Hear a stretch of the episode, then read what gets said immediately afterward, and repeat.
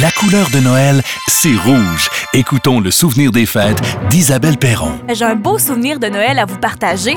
Imaginez, j'avais peut-être 7-8 ans, puis on vivait un beau rassemblement de famille comme dans les films, là, où tu joues dehors toute la journée, tu manges des cochonneries, t'as du fun. En plein milieu de la soirée, les enfants devaient aller se coucher pour accueillir Céline Dion. Non, c'est vrai, dans ce temps-là, c'était le Père Noël. Hein? on devait aller se coucher pour être en forme à minuit pour le Père Noël, mais moi, il était pas question que j'aille me coucher. J'étais ben trop énervée de voir le Père Noël, donc j'ai eu la permission de rester avec les adultes pour chanter les cantiques de Noël. Et là, à minuit, il y avait le Père Noël qui marchait devant la maison pour venir cogner à notre porte. OK, j'ai pas vu le traîneau, mais c'est parce que c'est stationné plus loin. C'est juste pour ça que j'ai pas vu Rudolph.